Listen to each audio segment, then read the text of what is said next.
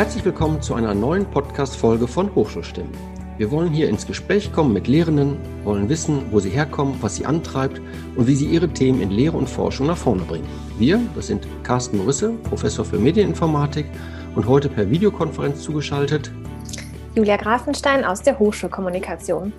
Und wir haben natürlich auch heute wieder einen spannenden Gast bei uns im Podcast. 2016 war er Professor des Jahres. Er hat schon mehrere Lehrpreise gewonnen und das Personalmagazin zählt ihn zu den 40 führenden HR-Köpfen. Er beschäftigt sich viel mit Methoden und Qualitätskriterien in der Personalauswahl und deckt außerdem in seiner YouTube-Reihe 15 Minuten Wirtschaftspsychologie regelmäßig Mythen der Personalarbeit auf. Er hat Psychologie, Pädagogik und Soziologie studiert und ist seit 2009 Professor für Wirtschaftspsychologie bei uns an der Hochschule. Die Rede ist von Professor Dr. Uwe Canning. Hallo, Herr Canning. Schön, dass Sie heute Gast bei uns sind. Ja, hallo. Vielen Dank für die Einladung. Danke. Ja, in der Anmoderation schon angesprochen, 2016 Professor des Jahres, davor bereits mehrfach äh, Drittplatzierter oder Zweitplatzierter. Äh, als wir Studierende auf Instagram gefragt haben, wen sie denn gerne mal im Podcast hören möchten, da wurde Ihr Name häufiger genannt. Äh, ja, was ist Ihr Erfolgsrezept? Oh, das ist eine schwierige Frage, die aber häufiger gestellt wird. Ähm, eigentlich müsste man ja dann die Studierenden fragen, aber ich glaube, was ganz Wichtiges ist, dass man wirklich Spaß an der Sache hat, dass man das wirklich mit einer bestimmten Leidenschaft macht, dass man eine Botschaft hat. Also wenn ich an meine Schulzeit oder auch an mein Studium denke, welche Menschen haben mich da als Lehrende am meisten beeindruckt, dann waren das die, wo ich gedacht habe, da steckt Herzblut dahinter. Die haben auch eine Botschaft, die wollen was vermitteln, die stehen da nicht so neutral und sagen, sagen, ja, drei Studien dafür, drei Studien dagegen, jetzt denkt euch selbst mal was aus, sondern die Position bezogen haben. Dass es auch lebendig ist beispielsweise. Ich glaube, das ist so die Basis des Ganzen. Und dann kommt so ein bisschen Handwerkszeug dazu. Ich glaube, dass man einfach gut erklären äh, kann, dass man versteht, dass wenn man mit Menschen spricht, ein bisschen sich darauf einlassen muss, welchen Hintergrund haben die, dass man also Dinge auch visualisieren kann beispielsweise. Ich habe nie irgendeine Schulung jetzt in Hochschuldidaktik durchlaufen. Ich habe das einfach gekonnt, da habe ich Glück gehabt und ähm, ein bisschen Humor kommt natürlich auch noch hinzu, ne, dass es nicht langweilig ist, dass man auch mal eine spitze Bemerkung macht. Ich glaube, das ist so die Basis dafür, soweit man das selbst einschätzen kann. Was ist Ihnen denn dabei in Ihrer Lehre besonders wichtig? Ein paar Aspekte haben Sie jetzt gerade schon genannt. Ja. Lebendigkeit, Abwechslung, vielleicht ja. auch mal ein bisschen Humor einbringen. Ja, also mir ist wichtig, äh, dass es lebendig ist. Also ich selbst äh, bin sehr kritisch mit meinen eigenen Veranstaltungen, wahrscheinlich kritischer als die Leute, die mir zuschauen. Ich bin ganz oft gar nicht zufrieden, beispielsweise wenn ich den Eindruck hatte, die haben heute gar nicht gelacht oder die fanden das gar nicht unterhaltsam und ich fand das aber unterhaltsam. Dann denke ich manchmal, oh, ich werde alt wahrscheinlich. Ähm, also was ist mir wichtig, so vom Grundsatz her, ich möchte die Menschen begeistern dafür, dass Wissenschaft etwas etwas ist, was total viel mit dem Leben zu tun hat. Das ist bei der Psychologie relativ leicht, weil das, was wir da lehren, auch wenn es Wirtschaftspsychologie ist, hat ganz viel mit dem eigenen Leben zu tun, mit der Frage, wie beurteile ich andere Menschen, wie rational bin ich dabei, was bedeutet Persönlichkeit und so weiter. Also denen zu zeigen, das ist super spannend, das hat was mit dem Leben zu tun. Und was mir auch wichtig ist, ähm, denen zu vermitteln, das, was wir hier ähm, erforschen in der Psychologie, also das Psychologiestudium ist sehr forschend, forschungsorientiert. Also es geht schon darum, immer zu zeigen, was hat man festgestellt, was ist belegt, wie sollte man handeln in der Praxis, denen immer zu zeigen, das ist nichts aus dem Elfenbeinturm, was irgendwelche Langweiler untersuchen, die publizieren wollen, sondern das ist wichtig für die Praxis. Und ihr werdet hier sehr gut ausgebildet. Ihr seid, ich sage das tatsächlich so, auch wenn das so ein bisschen komisch klingt, am Ende besser ausgebildet als die meisten eurer Kollegen und eurer Vorgesetzten. Und euer Job ist es, das auch in die Welt hinaus zu tragen. Also das Ziel ist es nicht zu sagen, so funktioniert die Praxis und ihr müsst mitlaufen, sondern den Leuten zu sagen, so funktioniert die Praxis und das ist gut und das und das ist nicht gut daran und das muss verändert werden aus den und den Gründen und das ist auch ein Stück weit euer Job, damit das besser wird. Ich glaube, dass da kommt auch so ein bisschen dieser Motor her, dass es interessant wird, dass man den Eindruck hat, das hat wirklich was mit dem Leben zu tun. Mir ist wichtig, denen ein gesundes Selbstbewusstsein mitzugeben. Also nicht zu sagen, ihr seid ja Berufsanfänger und ihr müsst euch jetzt klein machen, sondern sagen, es ist vollkommen egal, wie alt ihr seid. Ihr habt eine ganz hohe Fachexpertise, euch fehlt noch ein bisschen Routine und ähm, und das sozusagen dann auch umzusetzen und sich auch zu trauen, äh, auch vielleicht in einem Praktikum zu sagen, das kann man aber doch noch besser machen, wollte nicht mal das ausprobieren oder warum habt ihr das noch nicht gemacht? Das ist etwas, was ich oft höre von äh, ehemaligen, die dann sagen, man nimmt mich gar nicht ernst in einem Unternehmen, weil ich jung bin. Ne? Und ich muss sozusagen erstmal so abgangen haben da im Büro zehn Jahre, äh, bis man mich dann ernst nimmt, was natürlich falsch ist. Ja, das ist mir auch wichtig in der Lehre.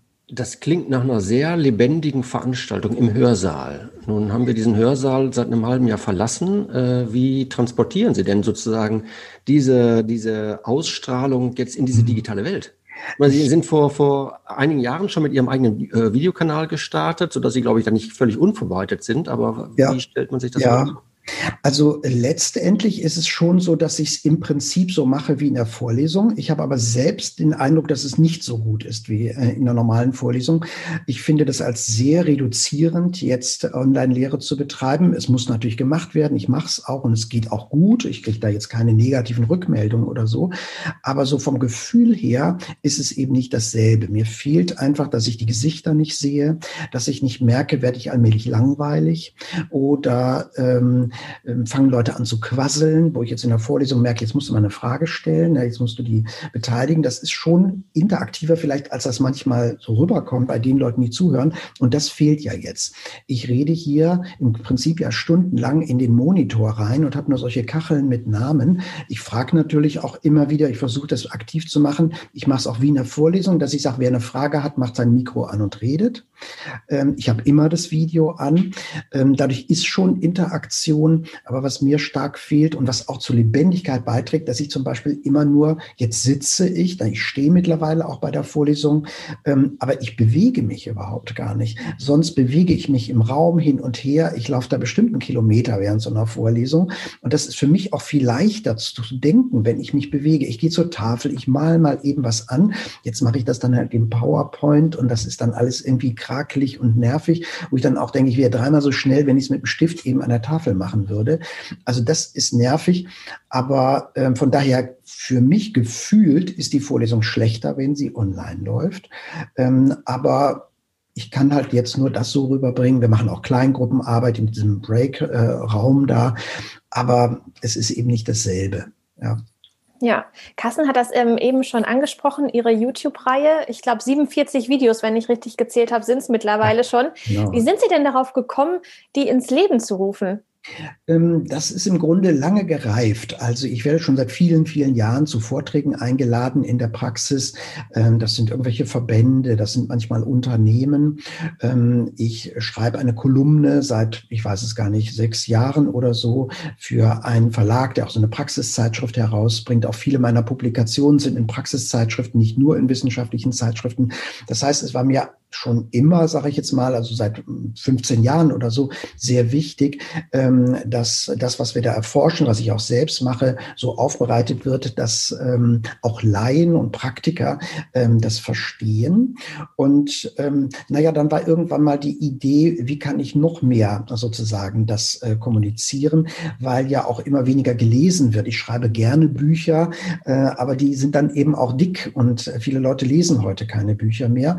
Und dann ist es wirklich so gewesen, dass ich gedacht habe, warum kann man nicht so kleine Filme drehen? Und dann habe ich mich bei dem Herrn Henze, mit dem ich das ja zusammen mache, der die Technik übernimmt, bei dem einfach gemeldet. So mit der Idee kann man nicht so kleine Filme drehen. Ich habe null Ahnung davon. Auch heute habe ich technisch gar keine Ahnung davon. Das ist alles das Verdienst von Herrn Henze, dass das so toll aussieht.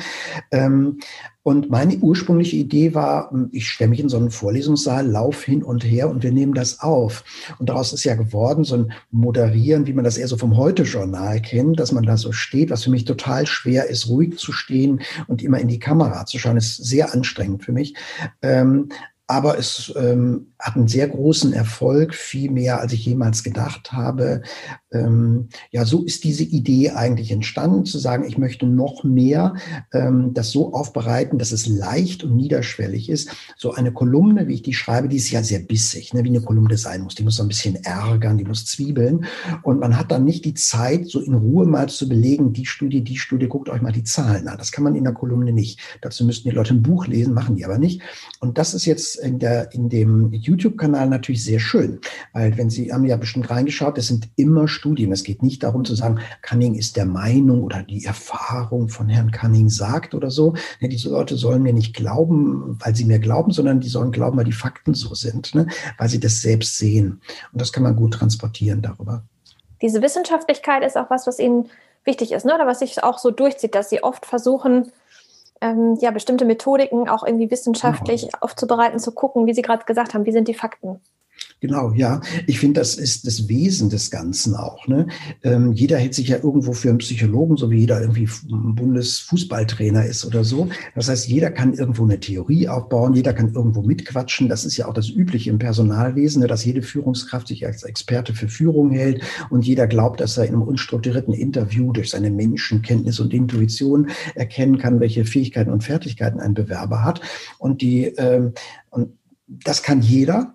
Ähm, das ist noch keine Kunst, deshalb brauche ich auch keinen Professorentitel oder so, sondern die Expertise kommt ja erst dadurch rein, dass ich sage, das ist nicht das übliche Gequatsche, wenn man es unfreundlich sagt, oder die Laientheorie, wie man es freundlicher ausdrücken könnte, sondern es gibt Forschung dazu und es gibt seit Jahrzehnten Forschung und viele Dinge wissen wir einfach sehr gut und davon kann man profitieren. Also wie ein Interview abläuft oder was weiß ich, wie Motivation funktioniert und was auf keinen Fall funktioniert. Diese Videoserie würde mich noch interessieren. Ist das auch integraler Bestandteil Ihrer Lehrveranstaltung oder läuft das äh, separat? Weil das ist ja, sind ja im Prinzip Dinge, die sind jetzt sozusagen gesichert. Die müsste man ja nicht nochmal vorstellen in einer äh, Präsenzveranstaltung oder Online-Veranstaltung, wie wir sie jetzt durchführen. Äh, die sind gesichert für die Leute, die Fachliteratur lesen. Und da kommen wir zu einem ganz wichtigen Punkt. Es gibt eine riesige Diskrepanz im Personalwesen zwischen dem, was aus der Forschung kommend etabliertes Wissen ist und dem, was gelebte Praxis ist. Das können Sie sich nicht groß genug vorstellen. Ähm, selbst Dinge, die seit 30 Jahren durch Meta-Analysen abgesichert sind, werden nur von Minderheiten der Unternehmen umgesetzt. Also äh, vieles von dem, was ich präsentiere, ähm, sind ähm, Erkenntnisse, die schon lange in der Psychologie so existieren. Das ist aber nicht so viel. Es sind auch neuere Studien. Ähm, aber selbst diese ganz grundlegenden Dinge, die sind nicht weit verbreitet. Das ist nicht so. Also das ist äh, sehr speziell. Ne? Das kann man sich jetzt, glaube ich, wenn man Ingenieur ist, nicht vorstellen, ne? dass man sagt, wir wissen, dass man die Statik berechnen kann von Brücken, macht aber kaum einer. Äh, oder dass man sagt, wir wissen, wie Herzchirurgie läuft. Die meisten neigen aber zu, dazu, die Patienten zur Ader zu lassen. Ähm, das ist aber, ähm, ich habe es jetzt ein bisschen karikiert, aber das ist durchaus der Zustand im Personalwesen, dass dieses Wissen eben nicht bekannt ist, selbst wenn es etabliert ist. Also das, ähm, ja, da gibt es eine riesige Diskrepanz. In die Lehre ist es nicht direkt eingebaut. Also ich erwarte nicht, dass die sich diese Filme anschauen, ähm, jetzt für Prüfungen oder so. Ich habe aber in den Vorlesungsskripten immer, wenn ein Thema auch äh, im YouTube-Kanal behandelt wird, habe ich so ein Logo mit einer 15, damit man sieht, äh, da könnte ich mir auch noch mal was anschauen. Es ist durchaus auch so, dass durchaus der äh, Film dann im YouTube-Kanal die Vertiefung darstellt, weil ich ja nicht bei jedem Thema jetzt noch mal eine 15 Minuten lang drei Studien vorstellen kann oder so, sondern manche Themen handeln wir da äh, globaler ab und dann sieht man halt, wenn ich mich dafür interessiere und nur so ist ja auch gedacht, wenn ich mich interessiere oder es noch mal anders hören möchte, dann kann ich mir auch diesen YouTube-Kanal anschauen. Also was wir so ein bisschen ableiten können aus den Statistiken, die YouTube generiert, ist auch, dass die ähm, Leserschaft oder Zuhörerschaft ähm, können keine Psychologiestudierenden sein überwiegend, weil äh, Psychologiestudierende sind zu 75 Prozent junge Frauen. Und äh, unsere Zuschauer sind im Mittelalter, also über 30 und äh, ich weiß den Prozentsatz nicht, überwiegend Männer. Also es ist eine andere Zusammensetzung als die Studierenden. Also es sind schon sehr, sehr viele Praktiker offenbar, die sich das anschauen. Ja, Sie beschäftigen sich auch viel mit der Personalauswahl Wahl und äh, damit Methodiken, äh, die da so angewendet werden. Ist Ihnen das selber schon mal passiert, dass Sie in einem Vorstellungsgespräch mit einer Frage konfrontiert worden sind, wo Sie gedacht haben, okay, das ist jetzt wirklich denkwürdig? Das ist eine äh, super gute Frage, weil ich äh, in meinem Leben so gut wie keine Auswahlgespräche selbst geführt habe. Ich muss jetzt echt überlegen. Ich habe mich beim Zivildienst beworben, habe ein Gespräch mit der Chefärztin geführt, bin genommen worden. Ähm, bei der Hilfskraftstelle damals hat die Professorin mich angesprochen, ob ich nicht bei ihr arbeiten möchte. Ähm, bei der Habilitation hat der Professor im Aufzug mich angesprochen, hat gesagt, Herr Cunning, Sie sind doch fertig mit der Promotion, wollen Sie nicht zu mir wechseln? Und dann war die nächste Bewerbung an der Hochschule Osnabrück. Ähm, also, ähm, ach, ich habe das Telefon nicht aus dem Raum genommen, höre ich gerade. Aber wir lassen es mal klingeln. Ähm, ich wurde an der Hochschule Osnabrück, wurde ich etwas gefragt, was ein absoluter Klassiker ist in der Personalauswahl. Ich wurde gefragt, warum ich denn nach Osnabrück wechseln möchte, wo es mir in Münster doch so gut geht. Ich war da auch schon äh, akademischer Oberrat, wie irgendwann außerplanmäßiger Prof geworden oder so. Ich hätte also nicht wirklich wechseln müssen. Und das ist genau so ein Punkt, wo jetzt eigentlich die Ratgeberliteratur mir sagen müsste, jetzt musst du schleimen. Ne? Jetzt musst du sagen, die Hochschule Osnabrück, eine der besten Hochschulen der westlichen Hemisphäre. Schon immer wollte ich unter Präsident äh, Mühlenhausen arbeiten oder so ein Gesülze. Und das habe ich überhaupt nicht gemacht, sondern ich habe ganz ehrlich gesagt, wie es ist, dass ich mich einfach auf frei werdende Professuren bewerbe an staatlichen Hochschulen. Und das sind so drei pro Jahr. Und so habe ich mich halt in Osnabrück beworben. Und das würde ich mir ehrlich gesagt wünschen, dass man so erwachsen damit umgeht. Denn die Leute, die mir gegenüber sitzen, die haben das ähnlich gemacht. Ne? Das ist so, wenn jetzt jemand sein Studium fertig hat, dann bewirbt er sich halt in 20 Firmen. Ne? Und dann kann ich nicht davon erwarten, dass das alles Traumarbeitgeber sind.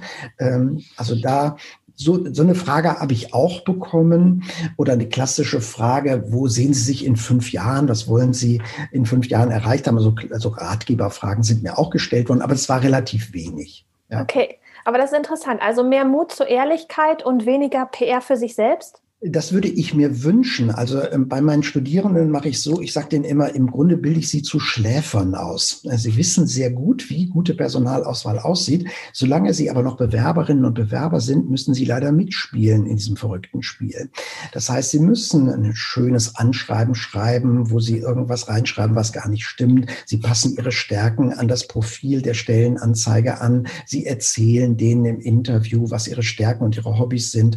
Sobald sie aber da drin sind und irgendwas zu sagen haben, dann zünden sie quasi ihren Gurt ne, und versuchen jetzt von innen heraus die Organisation rationaler werden zu lassen, dass sie denen sagen, warum das nicht sinnvoll ist, solche Fragen zu stellen und dass man in der Stunde viel bessere Dinge machen kann und dass ein Tippfehler nichts aussagt über die Persönlichkeit eines Bewerbers oder dass eine Lücke im Lebenslauf auch so gut wie nichts aussagt. Alles Klassiker, die seit Menschengedenken sozusagen immer noch heute interpretiert werden. Ja. Also das sind diese beiden Seiten. Wenn ich da reinkommen will, muss ich leider mitspielen. Also wenn ich mich jetzt in einem Unternehmen beworben hätte, hätte ich wahrscheinlich geschleimt. Aber in so einem Hochschulkontext erwarte ich mehr Rationalität.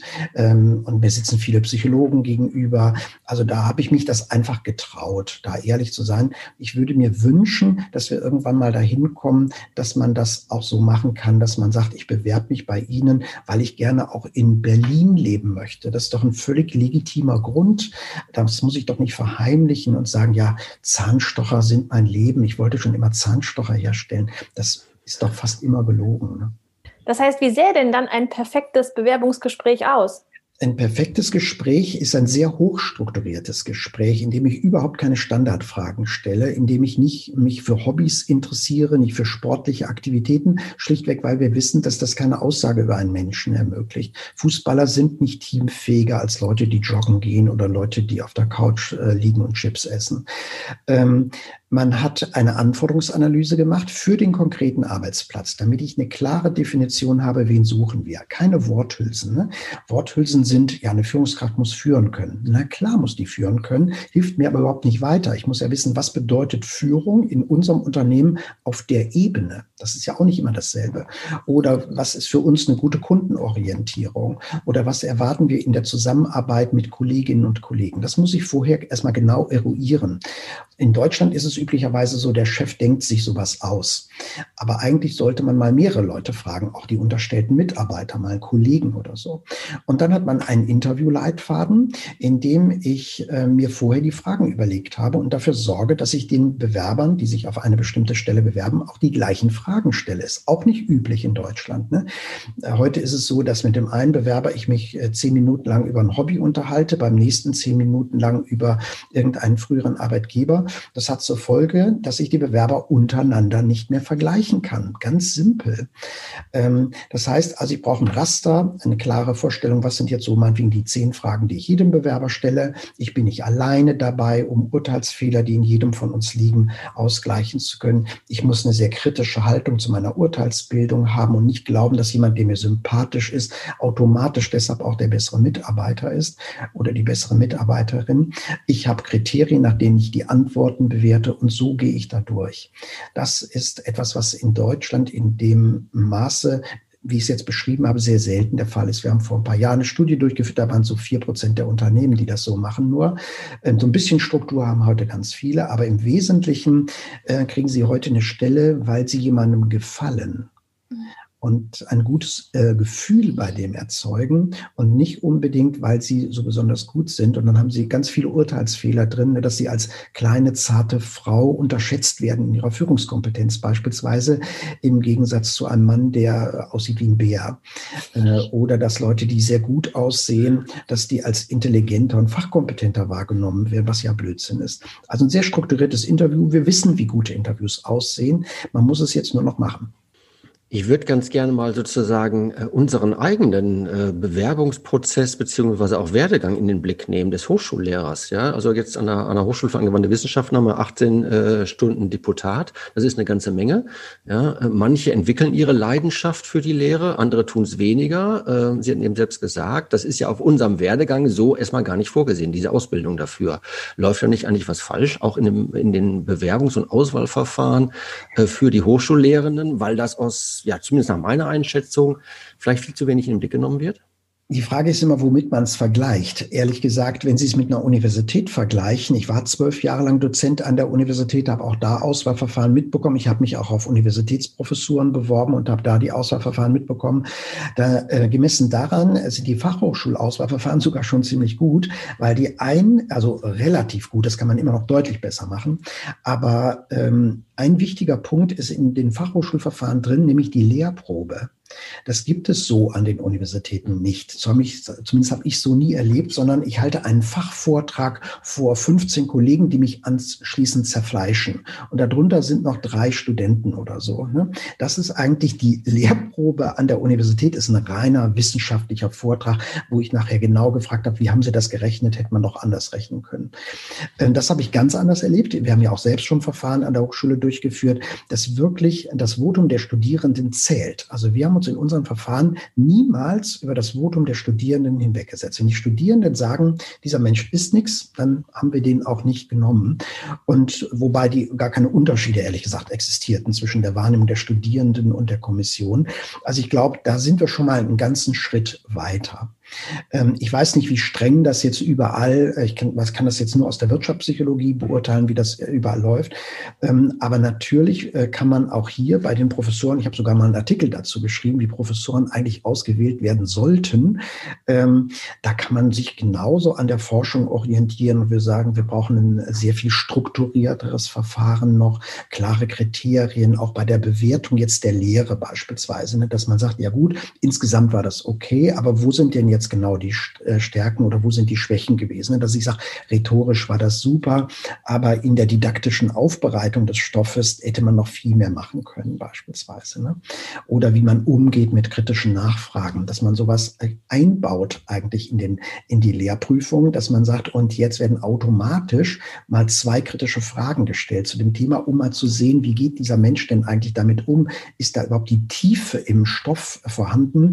Äh, oder hat er sich das alles jetzt nur aus Wikipedia zusammengelesen. Also wir haben zum Beispiel auch immer Themen gewählt, in denen die äh, Leute keine Fachexperten waren, sondern die haben ein Thema natürlich aus der Wirtschaftspsychologie, aber nicht deren Fachthema, ne, weil da kann mir in der Regel keiner was sozusagen, äh, kann mir keiner irgendwie Schwierigkeiten bereiten. Da könnte man noch besser werden. Also ich stimme mit Ihnen zu, das ist weit entfernt von einem richtig guten Auswahlverfahren. Verglichen mit den Universitäten ist es schon einen ganzen Schritt besser. Wenn wir jetzt nochmal Ihren eigenen persönlichen Werdegang in den Blick nehmen, äh, Sie waren lange Zeit in Münster, haben Sie gerade gesagt, haben da auch schon gelehrt. Äh, war das von Anfang an klar? A, dass es in Richtung Psychologie geht oder wo kommt sozusagen dieses Interesse her? Und zweitens dann so, war dann auch letztendlich dann irgendwie früh das Ziel geboren, Hochschullehrer zu werden? Ähm, nein, das ist so äh, langsam gewachsen. Also nach dem Abitur, wie das immer so ist, war ich eigentlich sehr orientierungslos. Ich glaube, das kennen auch heute viele junge Menschen.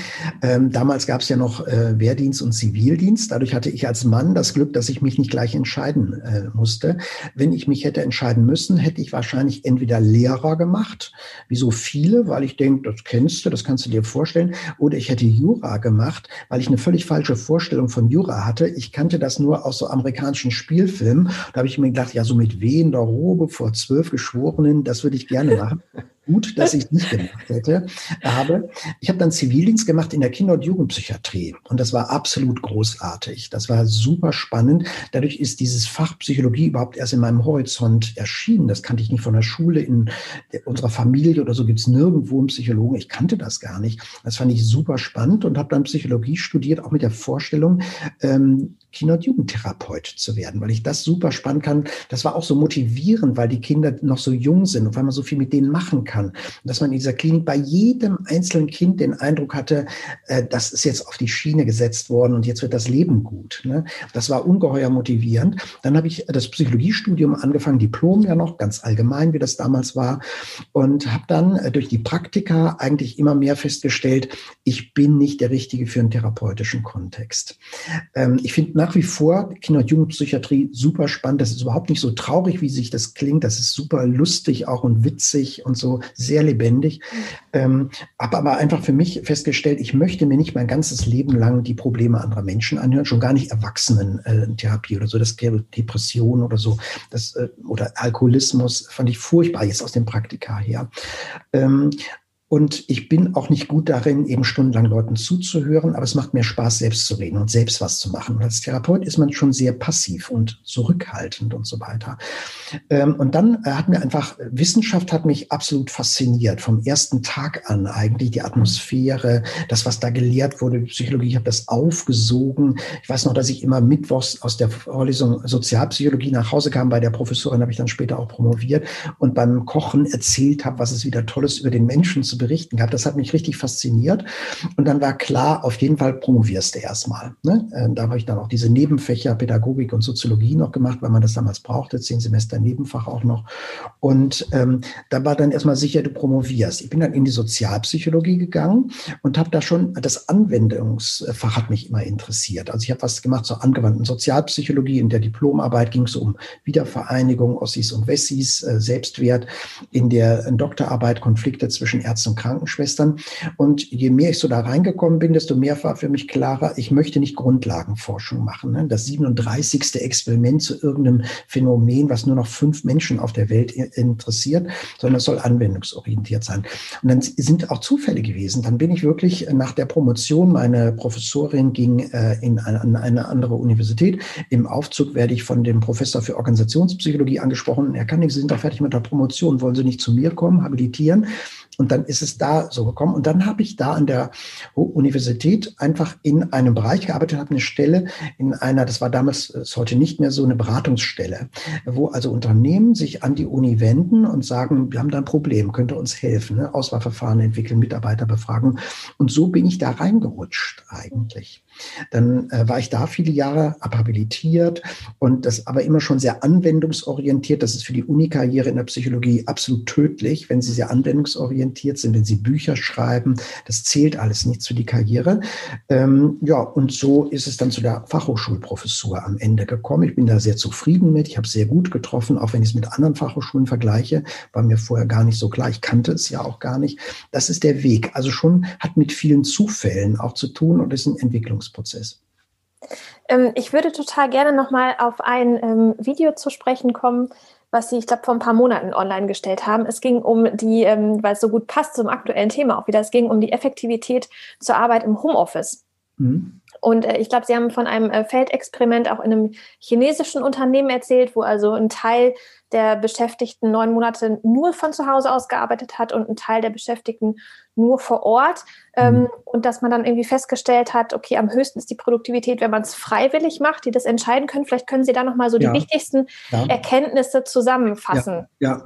also im Prinzip kann man sagen, Homeoffice ist eigentlich eine gute Erfindung, sage ich mal so, wenn es freiwillig stattfindet.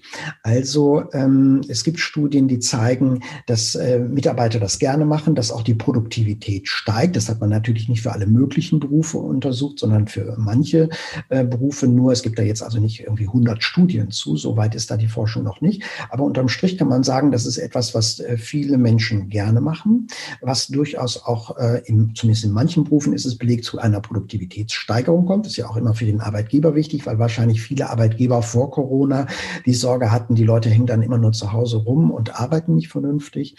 Ähm, da, in dieser Studie, die Sie ansprechen, hat man eher das Gegenteil gefunden, dass es wirklich eine Steigerung der Produktivität gab. Warum auch immer, weil die Menschen vielleicht so ein bisschen auch denken, ich muss jetzt auch fleißig sein, damit keiner denkt, ich bin faul oder weil man die Zeit effizienter nutzt beispielsweise. Aber äh, man hat dann zum Beispiel in dieser Studie, die Sie angesprochen haben, die Menschen dann auch nachher gefragt, nach dieser Phase, ähm, wie willst du es denn jetzt haben? Willst du wieder zurück in den normalen Betrieb? Und ich habe die Zahl nicht mehr im Kopf, aber es war ziemlich viel, die Hälfte oder noch mehr, ja. haben dann äh, gesagt, ich will auf jeden Fall äh, wieder zurück an den Arbeitsplatz. Und daraus kann man ableiten, das ist, glaube ich, auch sehr leicht nachzuvollziehen, es muss eben zu der eigenen Lebenswirklichkeit mhm. passen. Das erleben wir ja jetzt auch ganz oft. Also ich leide so ein bisschen darunter, dass ich die ganze Zeit immer zu Hause bin. Das habe ich bei der Vorlesung schon gesagt. Oder ich habe viele Vorträge, ich bin viel gereist. Alles ist jetzt online. Mich nervt das total. Und ich finde das schön. Ich habe ja auch einen Beruf, in dem ich viel zu Hause in Ruhe an meinem Schreibtisch arbeiten kann. Das ist ja ein absolut untypischer Beruf, den ich habe, der ja extrem frei ist. Ähm, und wenn ich jetzt, ich sag mal, einen normaleren Beruf hätte, dann würde ich es, glaube ich, auch schön finden, so einen Tag vielleicht zu Hause zu sein, wo ich sage, dann kann ich mir das frei einteilen. Aber je nach Lebenswirklichkeit, wenn Sie an kleine Kinder denken, beispielsweise, die man zu Hause hat, oder die Räumlichkeiten, wie laut ist es da, wo man arbeitet, äh, ist das ein schöner Arbeitsplatz, ist das halt sehr individuell unterschiedlich. Also die Botschaft wäre, man sollte es anbieten, man sollte es ausprobieren, aber es sollte freiwillig sein. Glauben Sie denn, dass die Akzeptanz für Homeoffice nach der Corona-Pandemie vielleicht höher sein wird? Weil, also ich meine, bei uns an der Hochschule haben wir das ja vorher auch schon ja. gelebt, ja. aber es gibt ja auch viele, wo das noch überhaupt gar nicht üblich war. Ja, also da bin ich mir sehr sicher, dass die Akzeptanz dafür äh, steigen wird. Man muss eben jetzt nur schauen, dass das nicht ins Gegenteil kippt. Ne? Mhm. Dass da sozusagen man jetzt denkt, äh, aus der Arbeitgebersicht, äh, da kann ich auch viel Geld einsparen. Ne? Wenn immer 20 Prozent zu Hause sind, brauche ich auch 20 Prozent weniger Bürofläche oder wenn 50 50 Prozent zu Hause sind. Äh, das sollte man natürlich nicht machen. Ähm, aber die Akzeptanz, glaube ich, ist schon äh, gesteigert worden, einfach weil wahrscheinlich sehr, sehr viele Arbeitgeber gemerkt haben, das läuft eigentlich ganz gut. Äh, nicht in dem Sinne, dass man fünf Tage zu Hause ist, weil dann ja wieder Abspracheprobleme kommen. Oder wenn man im Team zusammenarbeitet, dann ist ja auch wichtig, dass man mal einen Smalltalk macht zwischendurch, dass man mal lästert über den Chef oder diese Dinge, was man halt so macht jeden Tag. Und das mache ich ja nicht in so einer Online-Sitzung, wo ich jetzt nicht weiß, ob gerade jemand was aufzeichnet. Ne? Also ähm, doch, da gehe ich eigentlich fest davon aus, dass da eine richtige Lanze gebrochen wurde für. Was können wir denn generell vielleicht so mitnehmen für die Arbeitswelt Oh, äh, das ist, da das ist jetzt sehr groß gefragt, ne? Sehr, sehr groß gefragt. Ne? Das ist so die Frage, wie wird man zu einem besseren Menschen? Jetzt fünf Minuten. Ähm, wo fängt man da an? Äh, vielleicht fangen wir mal beim Thema Führung an. Das ist ja sowas, was auch, ähm, da gibt es ja wahnsinnig viel Forschung, auch ein sehr interdisziplinäres Fach. Ich ähm, erlebe immer, wenn ich Vorträge halte, ähm, dass viele Menschen in der Praxis denken, dass es so einen Führungsstil gibt, und der ist richtig und der funktioniert immer. Und das wird dann oft so als kollegial bezeichnet. Wenn Sie in die Forschung schauen, dann gibt es eine ganze Reihe von Führungsstilen. Also gut, so ein Dutzend äh, wird in der Psychologie untersucht. Davon sind manche Klassiker seit 60, 70 Jahren, wie in ihr forscht, manche seit 30 Jahren. Was man da findet, ist eigentlich, dass äh, Führung vor allen Dingen dann gut funktioniert, äh, wenn Führungskräfte ähm, viele Führungsstile, sag ich mal, leben können. Und wenn sie die flexibel einsetzen können, also, und das, das ist aber gleichzeitig auch die Schwierigkeit dabei, mhm. dass ich also verstehe, äh, manche Menschen, manchmal auch manche Branchen, aber manche Individuen auch, die brauchen eben mehr Anleitung und die können sehr gut damit leben, wenn ich klare Ansagen mache, das möchte ich bis Freitag haben. Und bei anderen wäre das sehr schwierig, die brauchen sehr viel Freiheit und die muss ich mehr partizipieren lassen. Also, dass man nicht so stereotyp denkt, dass man sagt, und der eine Weg ist der richtige, sondern dass man sagt, wir wissen was über verschiedene Führungsstile. Ähm, fast alles ist irgendwo erfolgreich, aber eben nicht immer in, an jeder Stelle. Es gibt auch sowas wie destruktive Führung, wo ich Leute fertig mache. Das ist klar, das funktioniert natürlich nie gut. Aber selbst so klare Anweisungen geben, Leistungsbeurteilungssystem, Belohnung von Leistung funktioniert für viele Menschen sehr gut. Also ich glaube, das ist so ein, so ein grundlegendes Thema. Oder dass man bei der Personalentwicklung, dass man versteht, die Möglichkeiten, Menschen durch Trainings, durch Coaching, durch Mentoring zu verändern, dass die Möglichkeiten relativ begrenzt sind. Mhm. Viele Unternehmen ticken so, dass sie sagen, bei der Personalauswahl oder bei der Beförderung, da gucke ich nicht so genau drauf. Wir biegen uns den am Ende noch zurecht durch unsere tollen Power-Trainings, die wir haben. Das ist eine Illusion. Also Sie können eigentlich bei der Stellenbesetzung, bei der Beförderung durch eine Diagnostik erstmal viel mehr richtig in die Wege leiten. Und wenn Ihnen dann klar ist, dass Sie nur kleine Spielräume haben zur Veränderung, Sie können nicht die Gewissenhaftigkeit eines Menschen durch Trainings verändern. Sie können auch nicht die intrinsische Motivation eines Menschen verändern durch Trainings. Sie können sie nur extrinsisch motivieren durch Geld oder sonst irgendwas. Ne? Ähm, das ist, glaube ich, auch was ganz Wichtiges fürs mhm. Arbeitsleben. Im Moment, glaube ich, hat man da die Gewichtungen falsch, weil man zu naiv glaubt, dass man durch irgendein Training äh, alles Mögliche sozusagen zurechtbiegt. Das ist nochmal ein wichtiger Punkt auch dabei. Ähm, so spontan.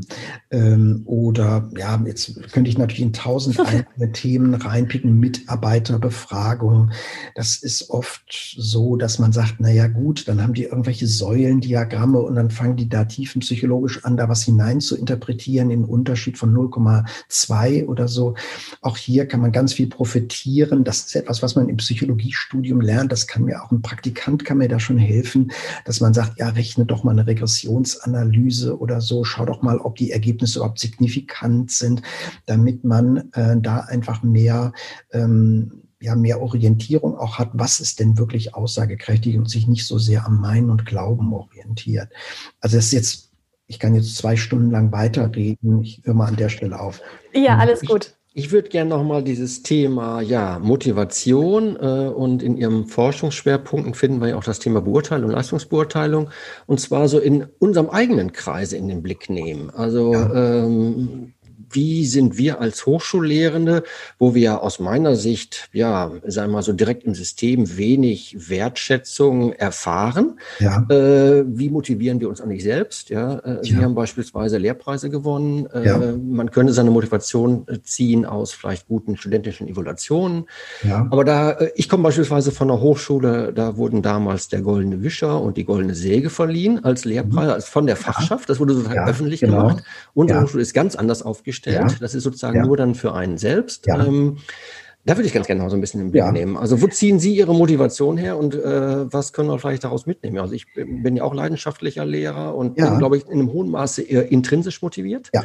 Das sehe ich aber nicht bei jedem so. Ja, ganz bestimmt. Ja, also äh, bei mir ist es auch sehr stark so intrinsisch. Ich habe sozusagen eine Botschaft. Ich finde das, auch wenn ich so Sachen jetzt Einstellungsinterview, wie oft ich das in meinem Leben schon erlebt habe, auch erzählt habe, auch auf Vorträgen, also hunderte Male habe ich das mhm. erzählt und trotzdem macht es mir noch Spaß, weil ich denke, das ist doch so spannend und so einfach. Man muss es nur wissen.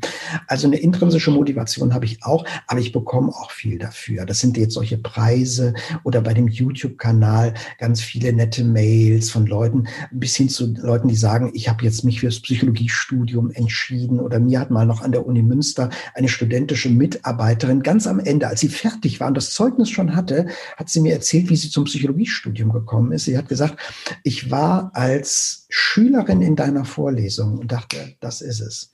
Das ist auch wunderbar. Ne? Das sind so schöne Rückmeldungen und ähm, das, das motiviert mich sehr stark.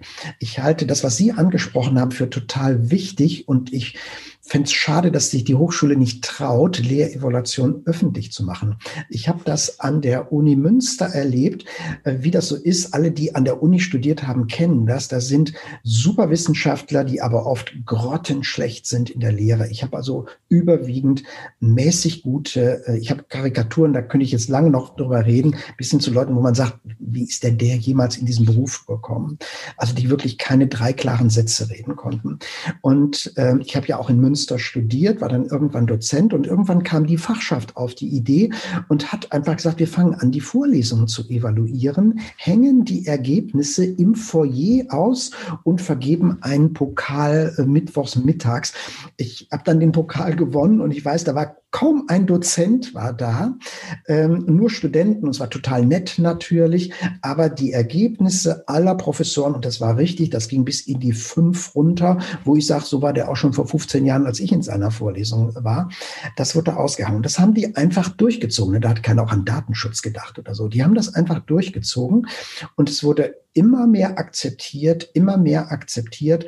Ähm, dann irgendwie fünf Jahre später waren ganz viele Dozenten einfach da, auch wenn die jetzt nicht irgendwie den Lehrpreis bekommen haben. Und dann ist das quasi übernommen worden. Dann hat irgendwann die, der Fachbereich, also die Psychologie ist ein klein eigener Fachbereich, der hat dann gesagt, wir machen das einfach standardmäßig jetzt. Dann ist da ein Fragebogen draus geworden. Das gibt's heute, gibt's das noch mit dem Lehrpreis. Und das hat dazu geführt, das habe ich dann erst später auch gehört, weil ich kann kannte ja die ganzen auch noch als, als Student. Und dann habe ich später gehört, dass irgendwie Frau Professor so und so einen Lehrpreis gewonnen hat. Und habe ich gesagt, was denn da passiert? Wie hat die das denn gemacht? Ne? Weil die war so grottenschlecht. Und dann habe ich aber aus dem Insider-Wissen gehört, ja, die lässt jetzt die Folien von ihren Studenten machen und so. Also das hat oder ein anderer Professor, ne, der dann auch den Lehrpreis gewonnen hat, das hat richtig was gebracht. Ne? Es gab natürlich, muss man auch sagen, es gibt auch Verlierer. Es gibt Leute, die können es einfach nicht, wo man auch sagt, sagt, das ist ehrlich gesagt dann auch nicht der richtige Beruf. Ne? Wenn man nur ein guter Forscher ist, dann soll man ans Max-Planck-Institut gehen und dann hat man nicht die ganzen Studis noch äh, am Hals sozusagen. Ähm, also ich glaube, also es war in diesem Biotop war das ungeheuer motivierend und das hat sehr viel gebracht, das öffentlich zu machen. Ähm, ich glaube auch, ähm, dass man mutiger sein dürfte bei der monetären Belohnung. Wir sind ja als Professoren, Gott sei Dank, in dem Beamtenstatus, wo man Leistung belohnen darf, aber Universitäten sich nicht, also ich glaube, Universitäten sich schon trauen, äh, aber Fachhochschulen sich nicht so trauen. Ich kann das auch irgendwo verstehen, ne, dass man sagt irgendwie, wir wollen nicht so einen Wettbewerb, aber Wettbewerb hat ja auch was Positives. Ne? Also da wäre ich offen dafür, aber das ist jetzt nicht so äh, hier. Das ist auch etwas, was ein Stück weit noch motivieren kann. Das Beste ist natürlich immer intrinsische Motivation, aber man muss realistischerweise sehen, dass es wahrscheinlich gar nicht genügend Leute gibt, ähm, die sozusagen im Bewerberpool sich für eine Fachhochschulprofessur bewerben, die jetzt alle super intrinsisch motiviert sind. Natürlich gibt's die und das sind auch nicht nur 10 Prozent, das sind bestimmt 50 Prozent oder mehr, aber ich werde da ja nie 100 Prozent erreichen. So mit Blick auf die Uhr wollen wir langsam zum, zum Ende kommen. So, wenn wir nochmal Ihren Lebensweg durchdenken oder Sie den durchdenken, gab es da Personen oder äh, Gelegenheiten, die Sie besondere, in besonderer Art und Weise inspiriert haben? Oh, das ist eine schwere Frage. Also eine Sache würde mir spontan einfallen, wenn ich an meine Schulzeit denke. Ich weiß gar nicht, ob mein alter Klassenlehrer noch lebt. Der muss hoch in den 80ern sein. Das habe ich ihm aber auch schon mal gesagt. Ähm, der würde sich freuen, wenn er heute meine Vorlesung sieht, weil ich Dinge so mache wie er. Äh, ich habe den geliebt. Der hat Geschichte, weiß ich noch, gemacht. Und das war bei dem immer, der erzählt. Also auch in meinen Vorlesungen oder Vorträgen habe ich immer viele Anekdoten drin, weil ich die selbst so toll finde, die Anekdoten. Und ich erzähle die immer wieder und denke, können die die noch hören? Ähm, also sind wir ja immer andere Studenten, dadurch das ist der Vorteil für mich. Ähm, und dieses so einfach so auch plaudern, zu erzählen, so ist das so, um da ein Problem zu verdeutlichen, das mache ich total. Oder ich hatte später dann äh, in der Oberstufe einen Geschichtslehrer, der auch so brannte für sein Fach ähm, der dann immer irgendwie was noch äh, so erzählt, was er am Wochenende noch gelesen hat oder so. Also sowas lasse ich auch einfließen, aber nicht als Strategie. Ne? Das mache ich jetzt nicht, dass ich überlege, hm, welche Anekdote erzählst du jetzt? Und so, ich habe so viele Anekdoten, dass die mir irgendwie einfallen. Und da bin ich mir manchmal auch nicht sicher. Ich sage das auch mal, ich weiß gar nicht, ob ich Ihnen das schon erzählt habe. Und dann äh, lachen manche auch, dann weiß ich, ich habe es äh, vor drei Wochen schon erzählt. Das ist so etwas. Ähm, Im negativen Beispiel ähm, eben solche Professoren, wo ich dachte, ich kann mal eine Anekdote Anekdote erzählen, das ist unfassbar. Ein Professor für ein bestimmtes Fach, ich nenne nicht das Fach, dann wissen nämlich alle Insider, wer das war. Ähm, ich gehe in die Vorlesung rein. Ähm, dieser Mann ist wirklich nicht in der Lage, fünf klare Sätze zu reden. Der teilt irgendwelche Zettel aus und redet anderthalb Stunden am Stück durch. Und zwar mit uns noch in den Wörtern. Ne? Die äh, äh, so, äh, sozialpädagogische äh, Psychologie, so redet er, ohne die Leute anzugucken. Und draußen nach der Vorlesung begegne ich einer Kommilitonin und die fragt, ich war immer sehr fleißig und gewissenhaft, ich habe da wirklich immer gesessen, und die fragt, worum ging es heute? Und ich konnte das Thema nicht mal nennen. Oh Gott. Ich sitze anderthalb Stunden vor einem Mann, der in meiner Muttersprache redet und ich habe nicht mal das Thema verstanden. Ich meine, das muss man erstmal schaffen. Ich habe dann gesagt, das ist, ich nenne jetzt nicht den Namen Professor X, das ist immer so, die äh, nach unten offene äh, Professor X-Skala für schlechte Didaktik und dann wird es immer an so und so X, 3X oder 5X gemessen. Ähm, das ist auch so ein Erlebnis, wo ich sage, ähm, ich würde mich schämen ich würde mich einfach schämen. So will ich nicht werden. Das äh, ist sowas. Und ansonsten kommen Inspirationen einfach aus der Praxis, ne? dass, äh, dass man ähm, mit jemandem nach einem Vortrag redet und die einem dann sagen, Herr Canning, bei uns ist es noch schlimmer, bei uns werden die Bewerber ausgependelt, was soll ich machen? Ähm, oder was Studierende aus ihren Praktika berichten, auch wunderbare Quelle für großartige Beispiele. Man muss sich immer beherrschen, dass man das Unternehmen nicht nennt, also ein Unternehmen, das Sie alle kennen, wo der Vorstandsassistent äh, die Vorauswahl nach dem Tierkreiszeichen geht und solche Sachen gibt es immer noch. Also ja, und äh, soll ich sagen, das sind so Kleinigkeiten, die mich dann auch wieder motivieren zu sagen, ja, da ist noch viel zu tun. Ich äh, bin schon mal gefragt worden, Herr Cunning, Sie erzählen das ja jetzt, jetzt haben Sie auch noch einen YouTube-Kanal, haben Sie nicht Angst, dass das irgendwann mal zu Ende erzählt ist? Ne?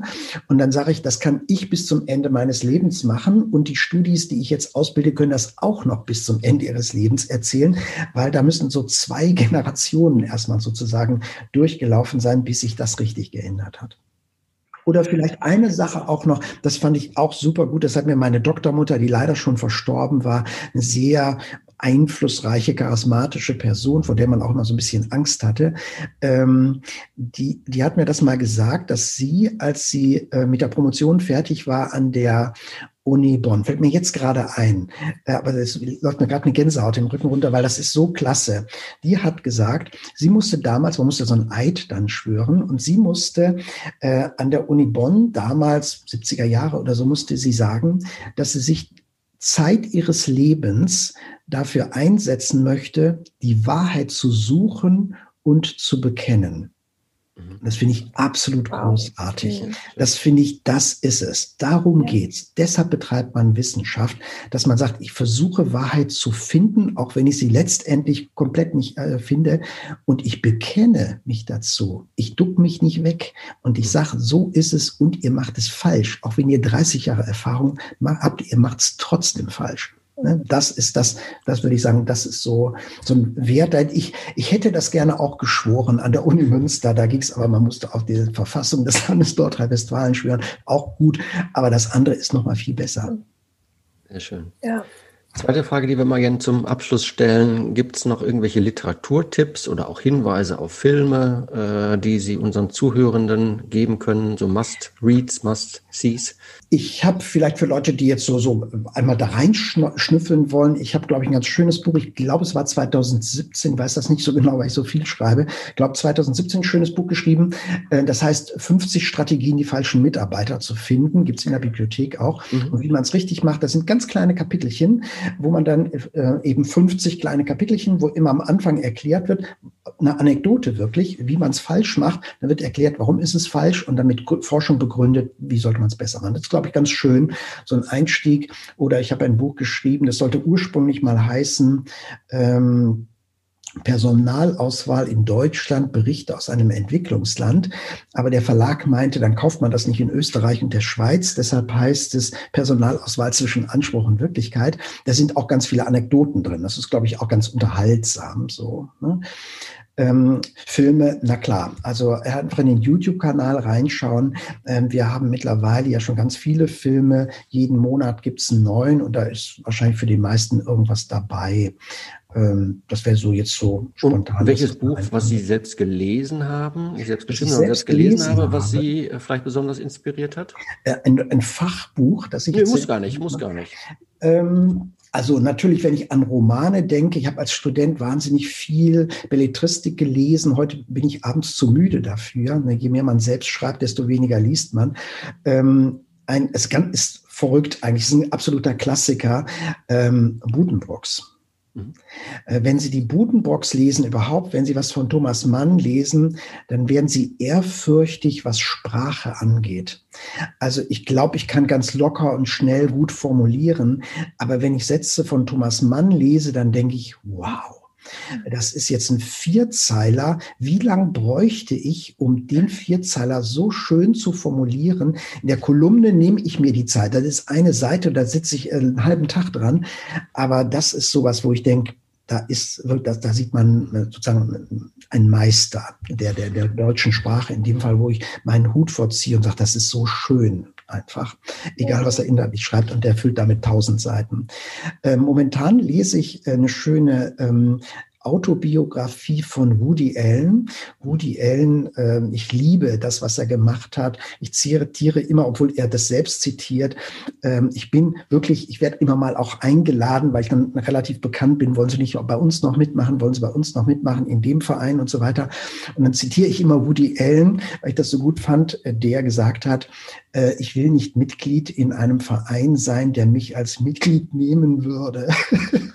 also, äh, also ich lese eine Biografie von Woody Allen. Ich habe vorher noch nie was gelesen von ihm. Ähm, und der schreibt seine Biografie so, wie seine Filme sind.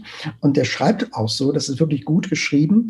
Und man sieht, wie wahnsinnig viel in seinen Filmen mit seinem eigenen Leben zu tun hat. Das war mir auch nie so klar. Also es gibt da in einem Buch, aus, äh, in einem Film aus den 80ern, auch einer meiner Lieblingsfilme, äh, da äh, schildert er eine Situation. Er sitzt als kleiner Junge beim Psychiater natürlich, rote Haare, diese große schwarze Brille, neben ihm seine Mutter. Und er will will nicht mehr lernen für die Schule. Und zwar, weil er irgendwas gelesen hat, äh, dass das Weltall sich ausdehnt und ihm bewusst wurde irgendwie mit acht, dass wir alle sterben müssen. Und jetzt sieht er gar keinen Sinn mehr darin zu lernen.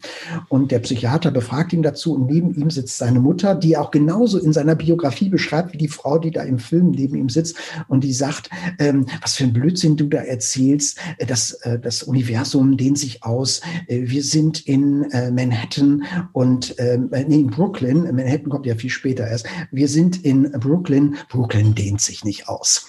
Äh, und das ist wirklich etwas, was er aus seiner Biografie genommen hat. Also das ist so ein Buch, was, äh, was ich gerade lese und was ich ganz toll finde. Vielen Dank für den Tipp. Ähm, Sie haben eben schon gesagt, Sie haben auf jeden Fall noch Ihr Leben lang äh, Stoff, den Sie erzählen können und Videos, die Sie machen können.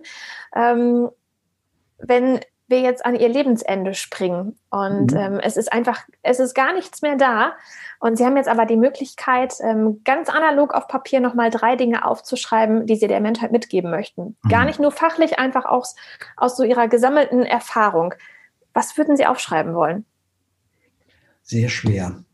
ähm, unter dem Einfluss der Altersdepression, was schreibt man da? Ähm, ich glaube, ich würde, so spontan würde ich jetzt sagen, ich würde schreiben, zieht euer Ding durch.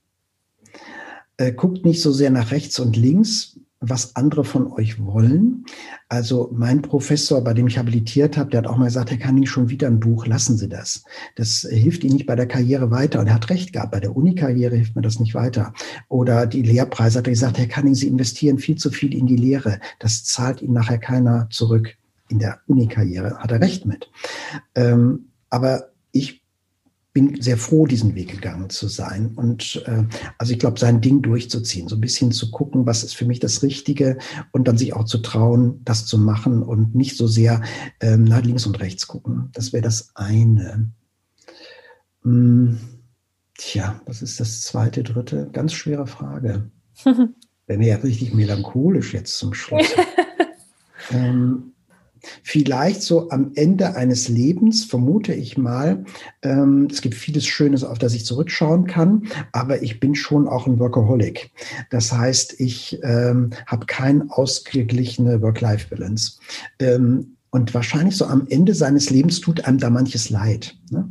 Dass man sagt, äh, dass man äh, häufiger auf die Metaebene geht und sagt, gut, jetzt könntest du noch den 50. Vortrag in diesem Jahr halten. Ähm, und da sitzen 120 Leute, die begeistert vielleicht manchmal sogar sind. Aber musst du das? Ne? Ähm, also, was ich eben gesagt habe, dass ich gar keine Romane mehr lese, weil ich abends einschlafe. Ähm, ne? Also, das wäre vielleicht was, wo man am Ende seines Lebens nochmal zurückschaut und sagt, noch ein bisschen mehr Ausgewogenheit da reinbringen ähm, und nicht nur das machen, wo man erfolgreich ist und wo man viele ähm, Incentives bekommt, dann im. Grunde, wie auch immer. Das wäre vielleicht sowas. Tja, was wäre denn ein dritter Punkt? Schwer. Könnte ich jetzt so schnell nicht sagen. Wir ja. nehmen auch die zwei. Vielleicht habe ich noch ein bisschen Zeit, bis es soweit ist. Ich hoffe auch eher, dass ich plötzlich tot umfalle. Ich habe schon mal in der Vorlesung gesagt, dann kriegen manche Angst. Hugo Münsterberg. Hugo Münsterberg ist so einer der Begründer der Wirtschaftspsychologie, hat 1912 das erste Buch dazu geschrieben. Hugo Münsterberg ist mit 54, so alt bin ich jetzt auch, mit 54 tot in der Vorlesung umgefallen. Oje. Eigentlich ein schöner Tod, ne? so plötzlich und unerwartet. Ähm, man bleibt in Erinnerung und in 50 Jahren reden die Leute noch darüber. Aber ähm, das ist natürlich nicht wirklich äh, das Ziel, mit 54 tot umzufallen. Ja, mal gucken. Das hoffen wir nicht. Wir hoffen ja, dass dann auch noch einige YouTube-Videos von ihm kommen. Vielen lieben Dank auf jeden Fall für das äh, ganz interessante Gespräch. Ich glaube, wir und die Zuhörer konnten viel lernen. Dankeschön, es hat mir Spaß gemacht.